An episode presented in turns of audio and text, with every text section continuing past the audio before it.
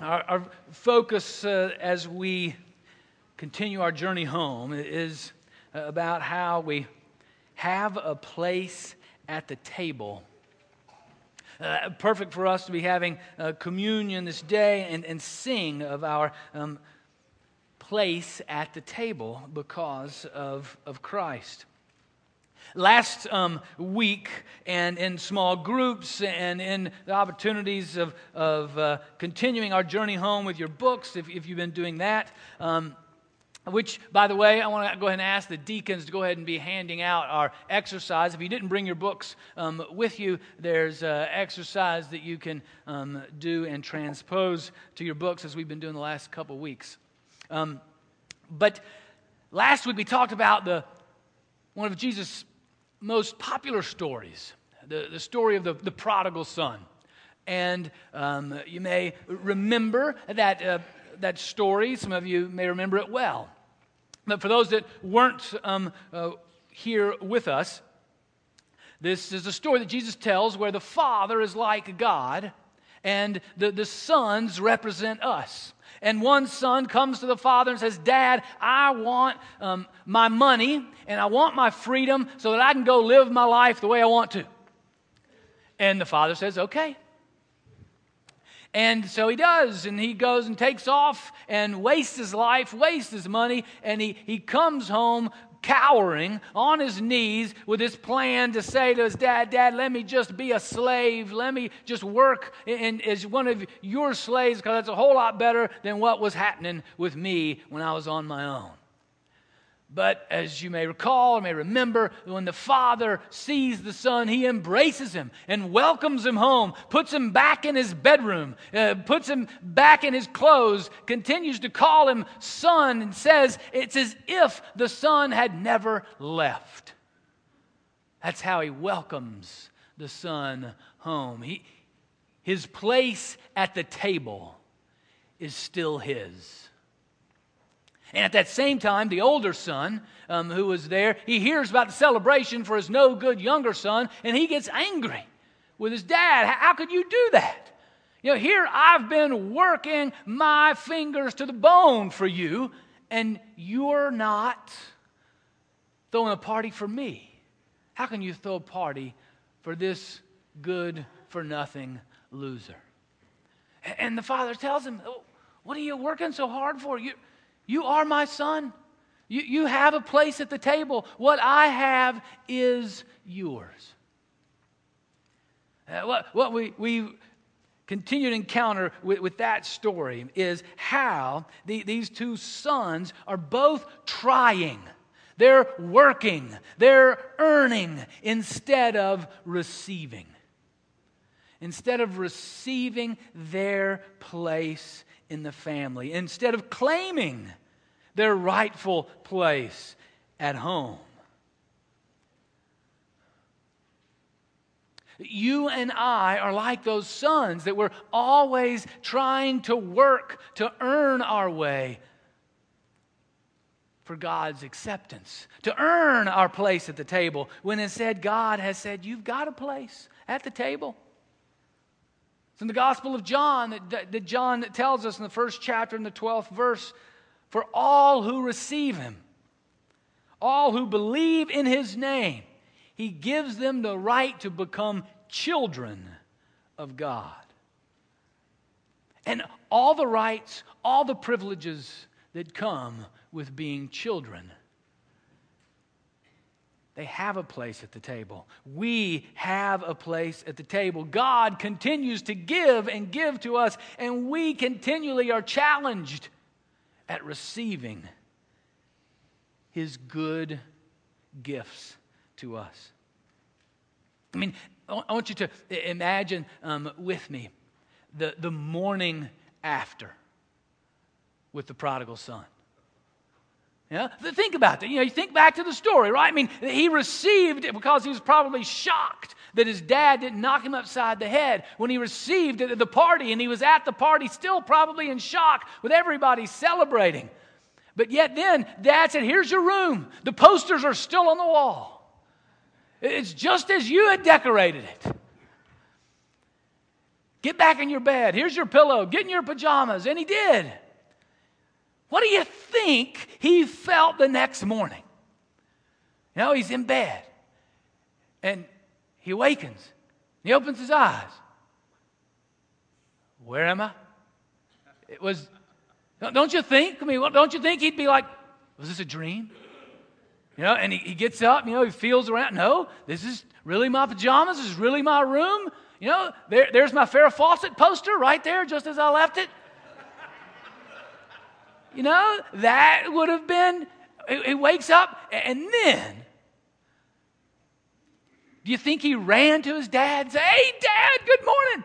I don't think so. He, he probably got dressed, grabbed any valuables we could, stuck them in his pocket, you know, stuck his head out the door, looked down the hallway, wondering, was dad's mood going to change this morning? Was he all about grace and love when he received me and he opened the door the first time? But now that I'm home, now that I'm, I'm back in the family, it is now, it is now the time when the other shoe's gonna drop.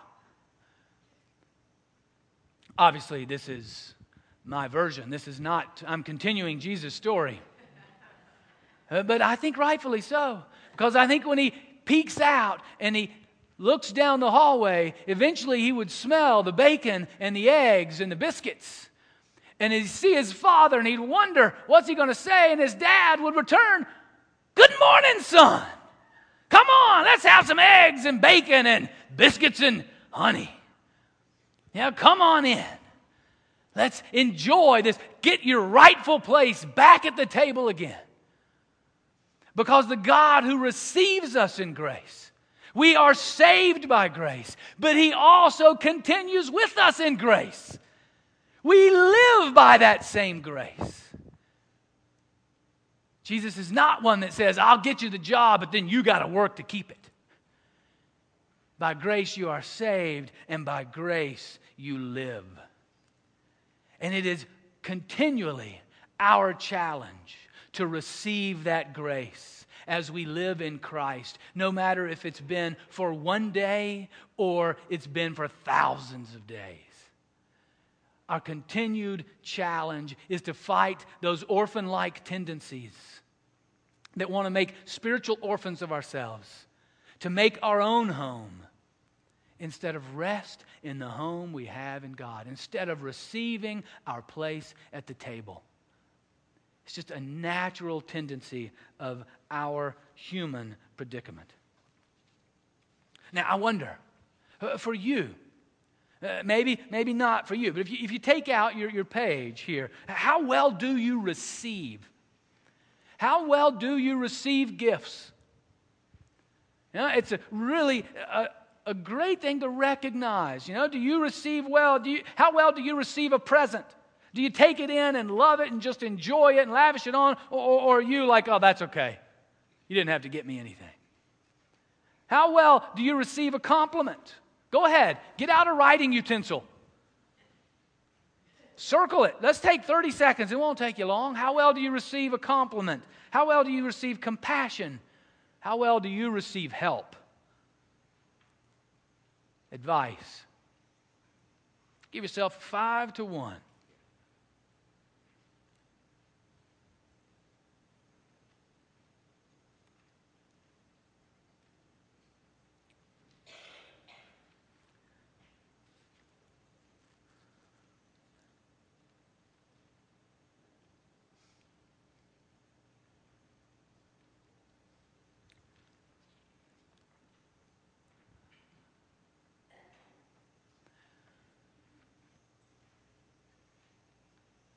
As you finish that, um, whether this morning or, or later, you get a chance to reflect on that.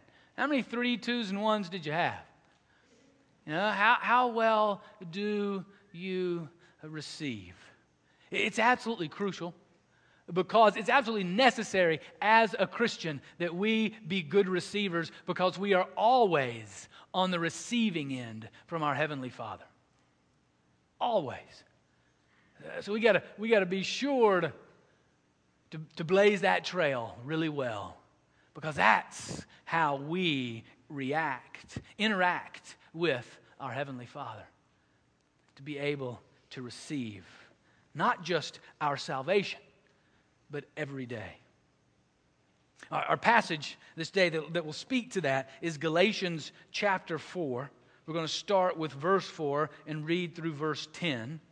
It's found on 947 in your Pew Bible, or you can follow along on the, the screen. Let's uh, pray together. Dear gracious God, thank you for your written word. Speak to us in this moment. Whatever defense mechanisms we have, whatever pride and arrogance we have that prevents us from receiving the work of your Spirit in our lives, Lord, please demolish them. Now. Don't let us be fools in our own pride and arrogance. Let us receive from you, please. In the name of Jesus we pray. Amen. Galatians chapter 4, starting with verse 4. This is the, the words of, of Paul as he's writing to the church in Galatia. But when the fullness of time had come, God sent his son, born of a woman, born under the law, in order to redeem those who were under the law, so that we might receive adoption as children. And because you are children, God has sent the Spirit of His Son into our hearts, crying, Abba, Father. So you are no longer a slave, but a child. And if a child, then also an heir through God. Formerly, when you did not know God, you were enslaved to, to beings that by nature are not God. Now, however, that you have come to know God, or rather to be known by God, how can you turn back again to the weak and beggarly elemental spirits?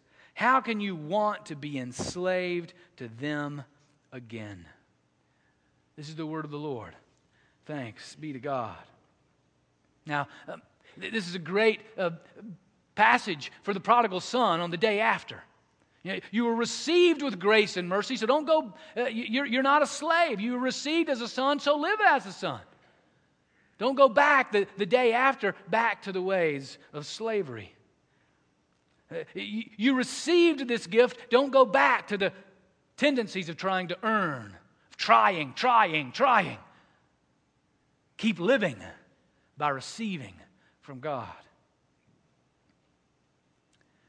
He tells us, what Paul's telling us is that in this grand plan of God, as he's working out this plan of salvation, according to his time and his way, he sends his son among us to redeem us. Uh, one of the key words here, redeem. To, to, in, in essence, it means to take what's bad and make it good. And that's what he does. We're bad. We're broken. We're sinners. Uh, we, are, we are trying to make our own way instead of receiving the way of God. And so Jesus has come to redeem us, to take us and make us good in Him. That's what redeem means. That's what He accomplished on the cross in His life, in His death, and his, in His resurrection. And He says that He redeems you, He makes you good, so that you are adopted as children of God. He redeems us so that we can be adopted. That in our orphan like, spiritual orphan like tendencies of going our own way, like the way of either of the sons, says, No, you're adopted. You're, you're adopted as, as children of God. You, you have a place at the table. You, you know, a number of you have either been adopted or have adopted others, have participated in the foster care program. You know how this works. And, and I want to invite Catherine Sanders if she'll come forward because I wanted her to share a little bit of her story with us about adoption. But, but you know, when, we're, when folks are adopted, th- their names are changed, they get new birth certificates. They have new rights and responsibilities that are theirs, rights and privileges in the family into which they're adopted. And that's what Jesus has done for us. That we were orphans on our own way, And Jesus has adopted us and brought us in as his children with all the rights to be at the table, with all the rights to, to inherit the heavenly treasures. Infused not only more than even what we're going to talk about here, but even more. It, it changes even our DNA by placing His Holy Spirit within us. I mean, all that happens when we're adopted. Now, now Catherine here uh, adopted uh, three children um, uh, in um, March, I, I, think it was, right? Now, uh, hold that. Sort of like you're eating an ice cream cone, yeah. Um, now, and it was uh, uh Amir, Amari, and Anjali. That's correct. Are their names now? Is uh, Amir, uh-huh. Mordecai, uh. Jackson Sanders. Okay.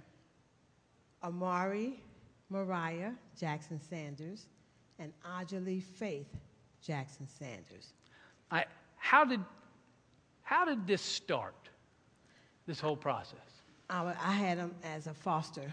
I was a foster parent. And, and when was that?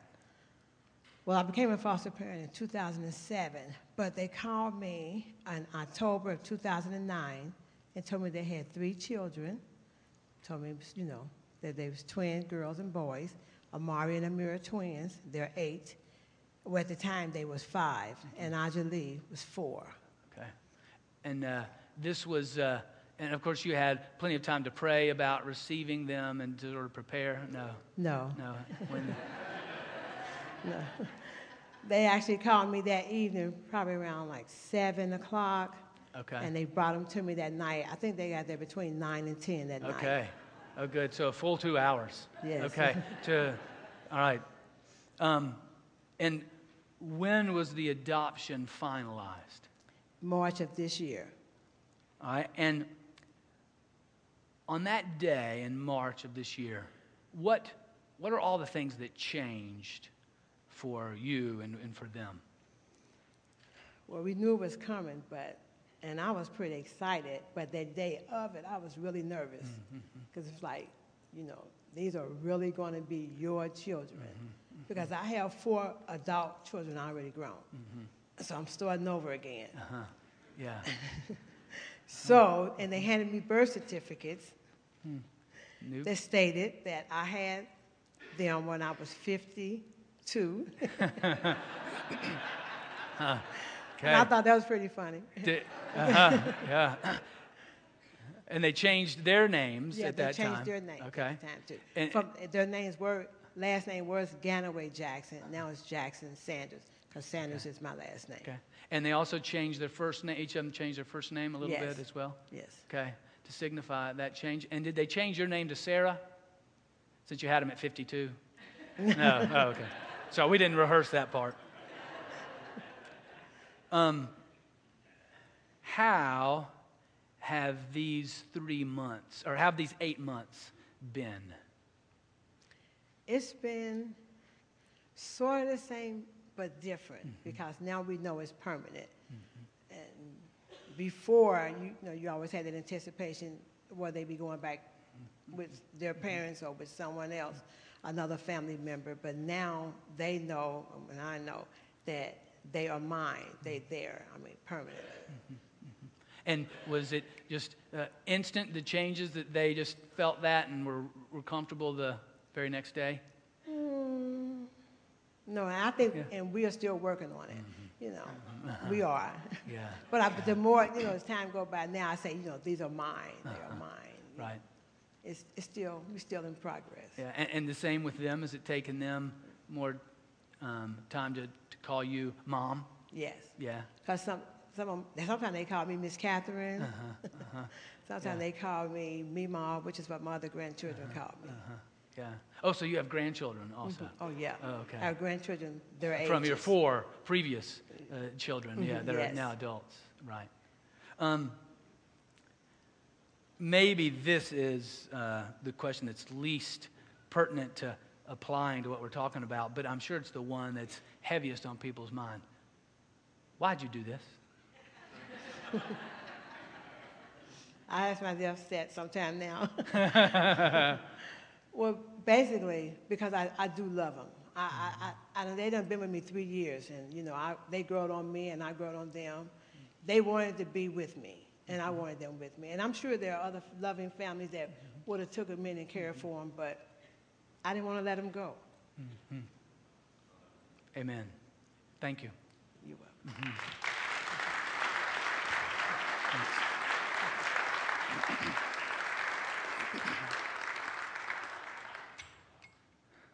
Now, I asked Catherine to share for a whole bunch of reasons.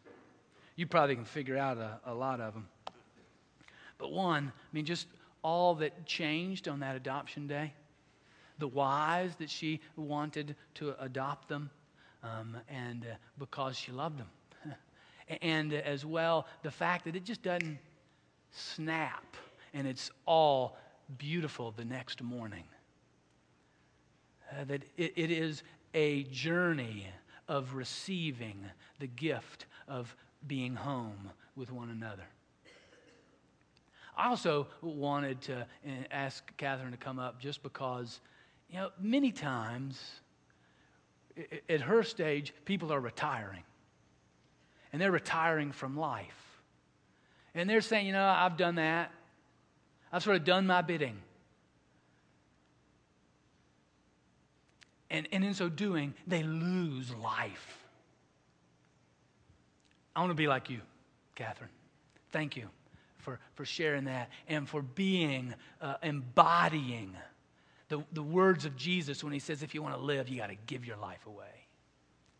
So please don't buy into the American dream of retiring at 52 and thinking that's when life starts, when you can sort of do your own thing and float on the lazy river especially not in our county where our foster system is so broken. And just in the, there, and in the counties around us. There's an article in the newspaper this morning about a child who was killed who was a part of the foster care because it was just so broken. Who knows where those three children had been if God hadn't called Catherine? And I'm wondering if God isn't calling others to serve in the same way whether it's through foster care, whether it's through adoption, uh, whether it's ways of living out this work of Jesus in our lives, being adopted children into the family of God. Or whether it's through other ways, Whiz Kids, Treehouse, through IHN, through, through caring for the children in our community. That James says when we care for the orphans, that's pure religion.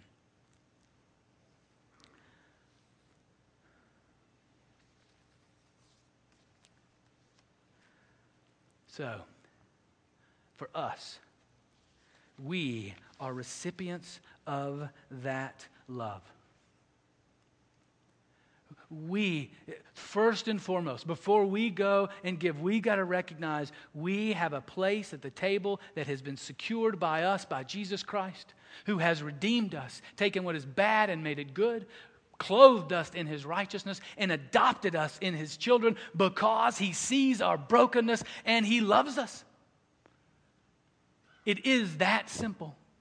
And it is ours to receive this place at the table. This is home. This is our comfort food, friends. That that represents the body and blood of Jesus that that we take together as a community. We, we, we claim our place at the table because God has given us that through Jesus Christ. And there we celebrate with one another the love of our Heavenly Father. We are home. Now, I pray for each of us as we gather at this table that we will be praying and asking the Spirit of God that Paul says is in us, that Spirit of God that is crying out, Abba, Father, that we will participate in this. We will receive God's Spirit. We'll be singing the songs or listening or connecting with God, asking Him to enliven, reawaken our soul and spirit, to revive us from within. So that that spirit that has us call out to God, Daddy, will come alive that we will not go through the motions. That, that we will not just go through the road, oh, yeah, we do this every first Sunday of the month, but we will say, Holy Spirit, You promise in your word, you cry out within us, Abba, Father. Well, do it.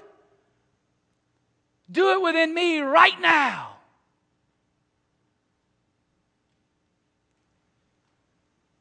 And then wait and watch.